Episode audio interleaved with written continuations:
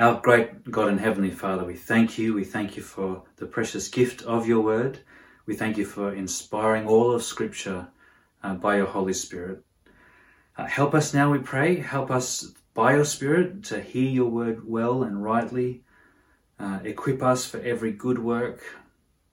Uh, help us to see more of your goodness and grace to us in the gospel, and transform our lives so that we might live more for your glory. Through Jesus Christ we pray. Amen. The Bible reading for today is Mark chapter ten, verses thirteen to thirty-four. People were bringing little children to Jesus for him to place his hands on them, but the disciples rebuked them. When Jesus saw this, he was indignant. He said to them, "Let the little children come to me, and do not hinder them, for the kingdom of God belongs to such as these. Truly I tell you, anyone who will not receive the kingdom of God like a little child will never enter it." And he took the children in his arms and placed his hands on them and blessed them. As Jesus started on his way, a man ran up to him and fell on his knees before him. "Good teacher," he asked, "what must I do to inherit eternal life?" "Why do you call me good?" Jesus answered. "No one is good except God alone. You know the commandments. You shall not murder. You shall not commit adultery. You shall not steal. You shall not give false testimony. You shall not defraud. Honour your father and mother." "Teacher," he declared, "all these I have kept since I was a boy." Jesus looked at him and loved him. "One thing you lack," he said. "Go. Sell everything you have and give to the poor, and you will have treasure in heaven. Then come, follow me." At this the man's face fell. He went away sad, because he had great wealth. Jesus looked around and said to his disciples, "How hard it is for the rich to enter the kingdom of God." The disciples were amazed at his words, but Jesus said again, "Children, how hard it is to enter the kingdom of God. It is easier for a camel to go through the eye of a needle than for someone who is rich to enter the kingdom of God." The disciples were even more amazed and said to each other, "Who then can be saved?" Jesus looked at them and said, "With man this is impossible, but not with God. All things are possible with God." Then Peter spoke up, "We have left everything to follow you." "Truly I tell you," Jesus replied, "no one who has left home or brothers or sisters or mother or father or children or fields for me and the gospel will fail to receive a hundred times as much in this present age, homes, brothers, sisters, mothers, children and fields, along with persecutions, and in the age to come, eternal life. But many who are first will be last, and the last first." They were on their way up to Jerusalem, with Jesus leading the way, and the disciples were astonished, while those who followed were afraid. Again he took the twelve aside and told them who was go- what was going to happen to him. "We are going up to Jerusalem," he said, "and the Son of Man will be delivered over to the chief priests and the teachers of the law.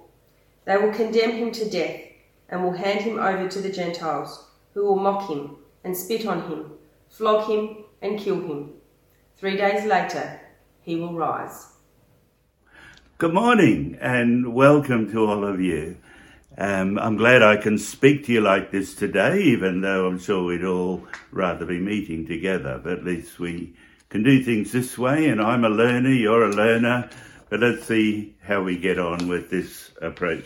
Now, I'd like to begin by praying, and I invite you to join me with me in prayer. You won't know the prayer, but if you listen to it and want to make it your prayer, please join me in saying Amen at the end. So let's pray. Almighty God, our Heavenly Father, have mercy on us, your children. Please forgive our many sins, drive out the darkness from our hearts, and so fill us with your Holy Spirit that we may love what you love and do what you would have us do. Through Jesus Christ our Lord. Amen. Uh, we're continuing in our sermon series on the Gospel of Mark, and we've come today to chapter ten. And uh, Duncan has called this passage, Receiving the Kingdom of God. Uh, we're going to come to the passage in a moment, but first of all, I want to reflect with you for a while on exactly what the kingdom of God is. We know it's like a sower sowing seed. We know it's like someone with a lamp who puts it on a stand and so on. We know this from Jesus' parables. But I wonder if you ever stopped to ask yourself, what exactly is it? That's a slightly different question. And also want to reflect with you on what it means to receive this kingdom of God.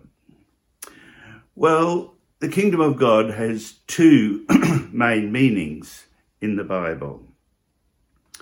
Uh, the first is what I'm going to call the universal meaning of the kingdom of God. And in this sense, the kingdom of God is everything. It's the whole heavens, the whole earth, and we're part of that. And the King is God, the Creator. You see that at the very beginning of your Bibles in Genesis chapter one, where God acts like a king. He gives commands, let there be light, and there is light. Let the earth bring forth uh, fruit and uh, animals and so on, and it happens. So he speaks as a king with absolute authority and with infinite power. He not only can command things to happen, he can make them happen. And he does that by his word, by speaking. So there at once, although the expression is not used, kingdom of God, you see uh, that God is the creator of everything and therefore the rightful ruler of everything. And that's what I mean by the kingdom of God in its universal sense. And this is very nicely expressed for us in Psalm one hundred three and verse nineteen. The Lord has established his throne in the heavens, and his kingdom rules over all. So that's quite clear. Uh, as soon as we begin to read the Bible, we're looking at the kingdom of God in that sense. But there's another sense of the kingdom of God in Scripture. And when the Bible speaks of the kingdom of God in this sense, it's referring to something that no, not everyone is in. Some are in it and some are not in it. And we're not automatically in the kingdom of God in this sense by simply being human beings. Uh, because Jesus says, in today's passage in Mark chapter ten, that we have to receive the kingdom of God in order to enter it. In verse fifteen, he says, anyone who will not receive the kingdom of God will never enter it. Now, what on earth does that mean? Um, And that's important we understand that, because otherwise we won't understand the passage that we're about to read. Well, you see, a lot of people don't like the idea uh, that God is their creator and their king. And uh, in fact, it's quite abhorrent to them. And they reject the whole idea that they live in God's world and God, they're accountable to God for how they live, and they ought to obey him and serve him. And they just live as though it's not true. Now, they may believe that God exists, um, they may be good people, but in reality, they just ignore him and his kingdom, and they live uh, as they please, as they think best. But to receive the kingdom of God is to do exactly the opposite of that. It's to say to God, I welcome the truth that you are my creator and my king. and I will be thankful to you. I will worship you and serve you and seek to honor you in my life." And when you say that to God from your heart, you become a member of his kingdom in a different sense.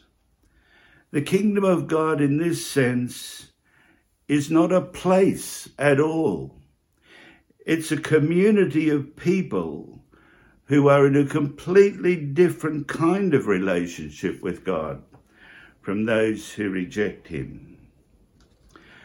Now, according to Mark's Gospel, Jesus came preaching the kingdom of God in this second sense and inviting us to enter into it. And not just inviting us uh, to be part of it, but he came to make it possible for us to be part of it. So Jesus is central to the kingdom of God in this second sense. We sometimes call him the Messiah, as Isaiah, as Mark does, and that means God's king, God's anointed king. And that can be pretty confusing, can't it? Because it is the kingdom of God, or is it the kingdom of Jesus? Is God our king? Is Jesus our king? But it's really not too hard to understand if you just think of it like going to school.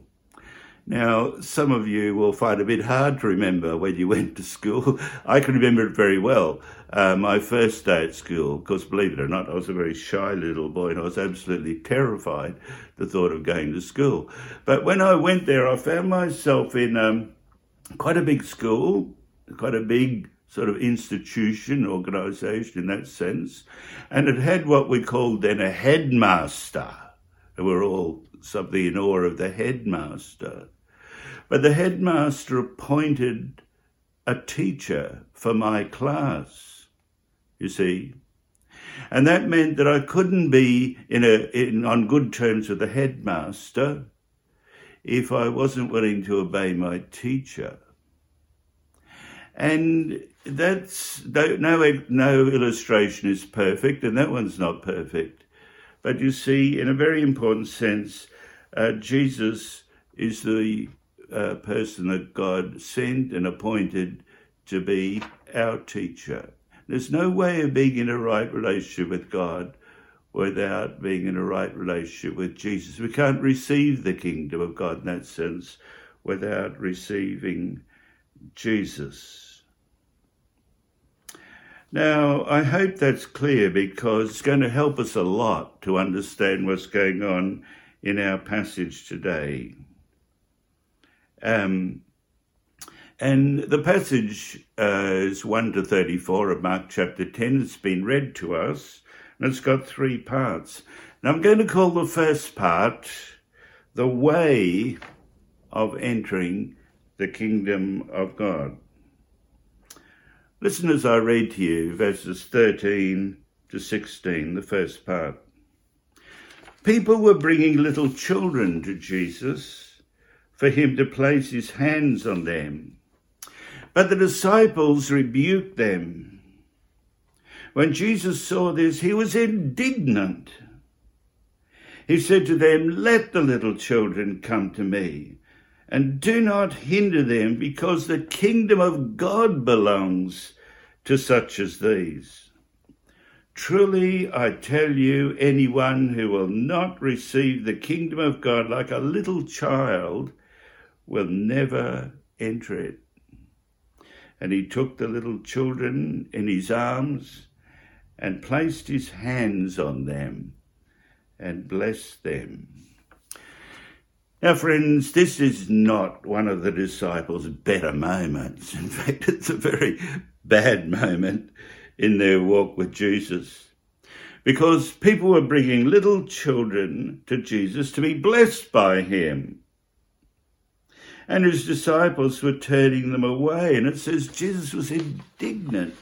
We'd say today he was furious with them, because that was not at all his attitude to these people that were bringing their little children. It's not his attitude to the children themselves. The disciples are probably just reflecting the values of their society in their day. But to Jesus, these little children were of tremendous importance, and he actually used them to teach his disciples a lesson. He said, you've got to become like one of these little children if you're going to enter the kingdom of God. Now, the key question there is, how did these little children enter the kingdom of God? And the answer is strange. And the answer is they did it without doing anything. You see, because that nothing that happens here is done by the little children themselves. People bring them to Jesus. Jesus takes them in his arms. Jesus lays his hands on them and blesses them. The little children themselves are completely powerless to contribute. They don't do anything. It's all done for them. It's all done to them. And Jesus said, unless you become like that, unless you become like one of these little children, you'll never enter the kingdom of God. Now, my mother lived to one hundred years of age, and she was generally in good health right up to a very, well, pretty much to the end of her life. And um, but in the last two or three years, she was in a nursing home in Brisbane, and I was living in Sydney. My brother was in Brisbane. He used to see her more frequently than I did, but I would fly up once a month and spend the weekend with her and spend most of the time in that nursing home. And uh, when I was there at bedtime, I'd always want to make sure that she was comfortable and um, tucked in. I used to actually sort of tuck her in a bit. And um, I realised that our roles were reversed. You know, I'd become the carer and she'd become like I used to be when I was a little child. And I even would, if I was there when it was time for her to go to sleep, I would... I would put my hand on her head and I'd say a little prayer, the very prayer that she used to pray for me when I was a little child. And as I saw this happening, I thought, you know, my mother has become a little child.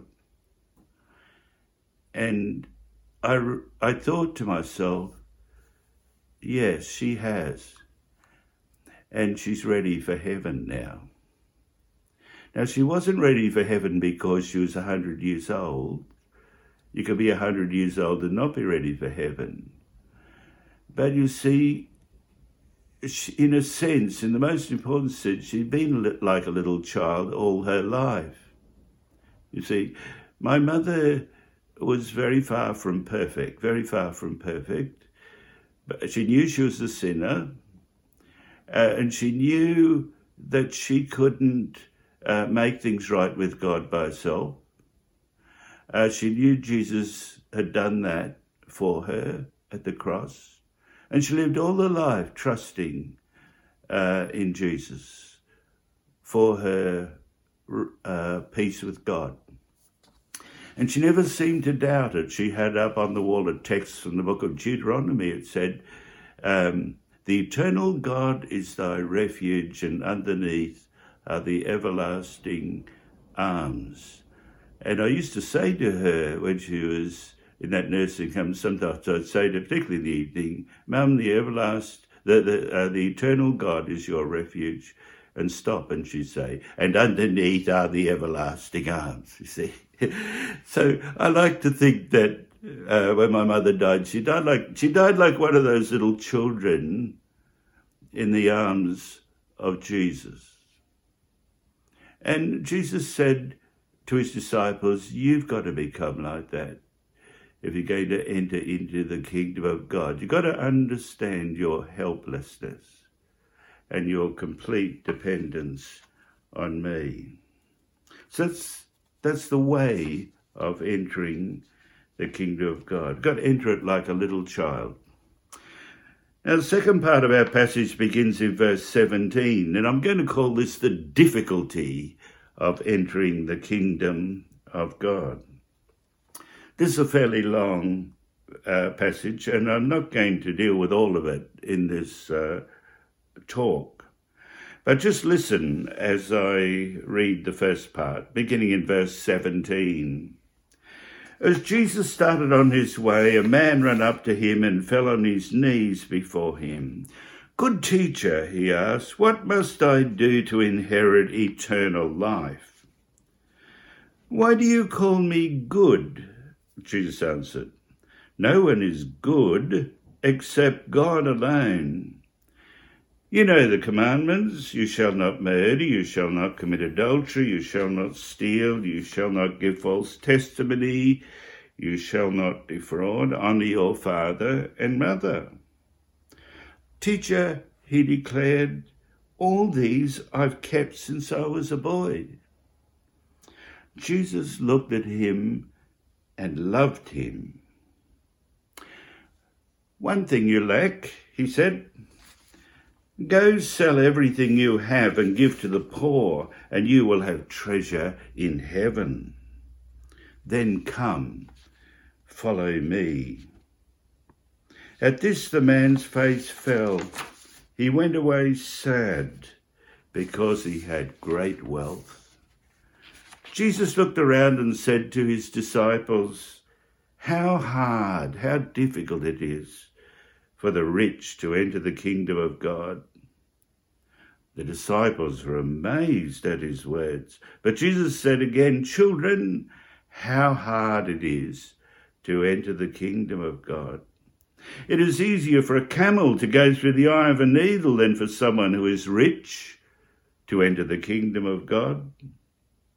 The disciples were even more amazed, and they said to each other, "Who then can be saved?" And Jesus looked at them and said, "With man this is impossible, but not with God. All things are possible with God."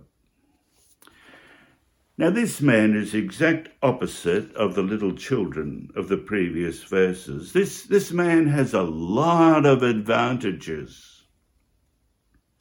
He's rich. He has great wealth. So he has a lot of buying power. Matthew tells us he was young, so he has energy and probably good health. Luke tells us he was a ruler, so he had status. And not only so, not only did he have these advantages, there's a lot to like about him. First of all, He comes to Jesus. He comes to Jesus. Um, and he doesn't come to criticize him. He doesn't come to say he's possessed by Beelzebul or something, as others have done. So he comes to Jesus, and that's good.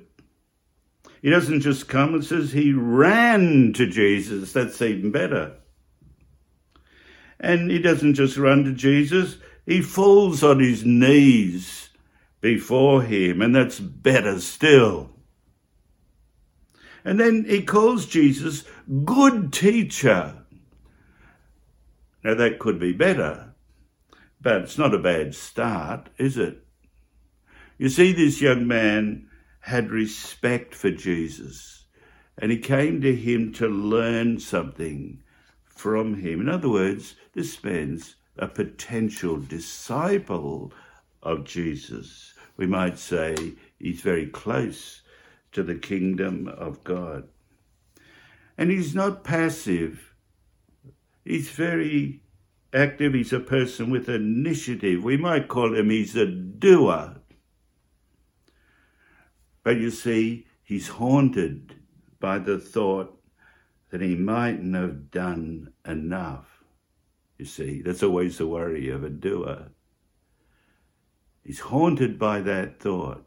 And so he comes to Jesus and he says, "What must I do to inherit eternal life?" Now, Jesus could have rebuked him for that. It wasn't the right question, really. But He doesn't. He just takes him at his word and he says, okay, so you want to get into the heaven by doing? Well, here's a list. And he gives him, I think, seven of the Ten Commandments. And the young man says, I've always done those. You know, I've done them since I was very young. And Jesus doesn't accuse him of being a hypocrite. He probably had done them from when he was very young. At least he'd done his very best to do them. This was a morally earnest young man. He was a good man. And Jesus looked at him and says, and it says he loved him. He loved him. But then Jesus, because he loves him, he exposes his real problem, his fatal flaw. He tells him the one critical thing that he lacks. Sell all you have, he says, and give to the poor, and then come and follow me. And the young man, when he heard that, he walked away sad because he couldn't do it. And why couldn't he do it? Well, he couldn't do it because he already had another God, you see. I think it's probably better to say another God had him.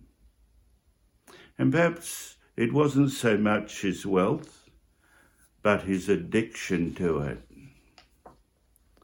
He couldn't give it up because it's taken the place of God in his life. And so he'd broken the very first commandment, which says, you shall have no other gods but me. So that was his problem. He couldn't accept the kingship of God. He was rich, but he couldn't buy his way in. He was a doer, but he couldn't do his way in. And he couldn't submit to the kingship of God that he'd encountered in Jesus because he was already addicted to another God. And so he walked away. And he walked away sadly because I think deep down he knew he was doing the wrong thing. And I think Jesus probably looked very sadly at him as he walked away. This young man can't and doesn't enter the kingdom of God. For all his goodness, he remains outside the kingdom of God. And so Jesus says to his disciples, how hard it is for the rich to enter the kingdom of God. Um, it's very hard for very wealthy people to become like little children. It's hard for rich and good people to admit they're helpless before God.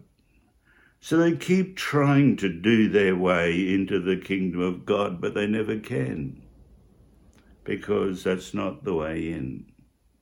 And so this young man walked away. And that's a very sad, tragic ending to that story, or at least that part of his story.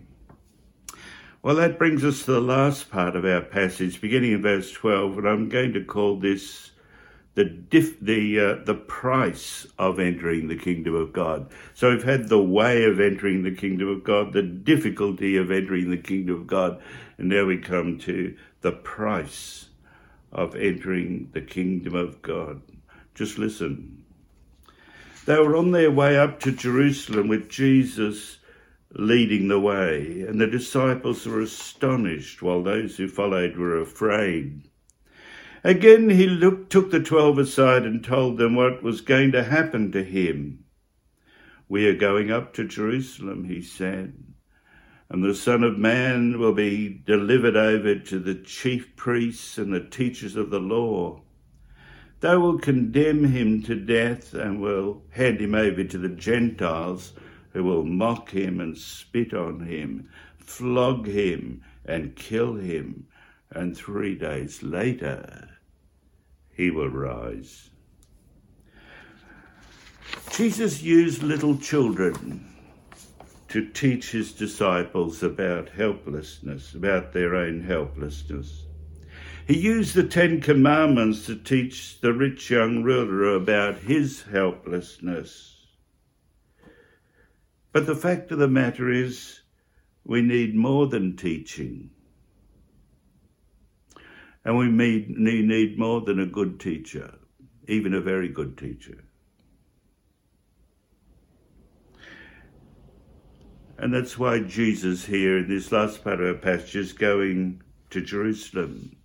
He's going there to do something about their helplessness, people like this young man. And in verse forty-five of this chapter, he tells us what it was that he had to do. He said, "The Son of Man did not come to be served, but to serve and to give his life a ransom for many." A ransom was a price that had to be paid to set a slave or a debtor free. And the person who paid it for them was called a redeemer or ransomer. You see, people like a slave or a debtor in those days were helpless to save themselves. They couldn't do anything about their situation. They needed someone to fix it for them. And that's why Jesus speaks to his disciples in the closing part of this chapter about his approaching death and resurrection. You see, Jesus was a good teacher. The young man was right about that. But the fact of the matter is that we sinners need more than a good teacher. We need a redeemer. And God sent Jesus to be that for us. And that meant going to Jerusalem, it meant going to the cross and going through everything that that involved and then rising again. There was no way to the resurrection. There was no way of doing what he had to do without the cross. When asked, when God, God the Father asked Jesus to do that impossibly hard thing for you and me, he didn't walk away. He went to Jerusalem to do it. You see, the only way to enter the kingdom of God is not by our doing, but by what Jesus has done. It's not by achieving, it's by receiving. And God has provided a redeemer for us. Jesus has already paid the price for us to enter the kingdom of God. But we can't enter it without receiving Jesus. We can't receive the kingdom of God without receiving him as our Redeemer. And we can't do that if we walk away when he asks us to follow him. Now the disciples saw that young man with all his advantages, wealth and moral achievement walk away. And they said, if people like him can't be saved, who can? And Jesus said, with man, this is impossible, but not with God. For with God, all things are possible. I love that. I'm so glad that verse is in this passage. And I dare to hope that although that young man walked away from God, God didn't walk away from him, but did the impossible and saved him. I don't know that's what happened, but I, I'm daring to hope that it did, because it certainly could have. I hope that I might meet that young man in heaven one day. But let me ask you this. Will I meet you there? You see, I dare to hope that too. I, I certainly hope I will meet you there. Some of you have had one or more of your children walk away from God. And I've experienced that, that pain. I know what that feels like. I've experienced that pain myself. And I want to say to you this morning, if that's happened and you have a heavy heart about it, don't despair. Keep loving them and praying for them, because nothing is impossible with God. And some of you may have had or still have a mother or a father or friends who prayed for you for years and years and years. And this could be the day when their prayers are answered, if you are willing, because nothing is impossible with God. But please don't walk away. I'm going to pray, and again, I invite you to, to join with me. O God, our Heavenly Father, you know the people we have on our hearts at this moment. The vulnerable, the sick, the anxious, and especially those who do not have the hope that we have in Christ. Please have mercy upon them, Father. Please protect, comfort, heal, and restore them. We pray in the name of Jesus, our Lord and Redeemer. Amen.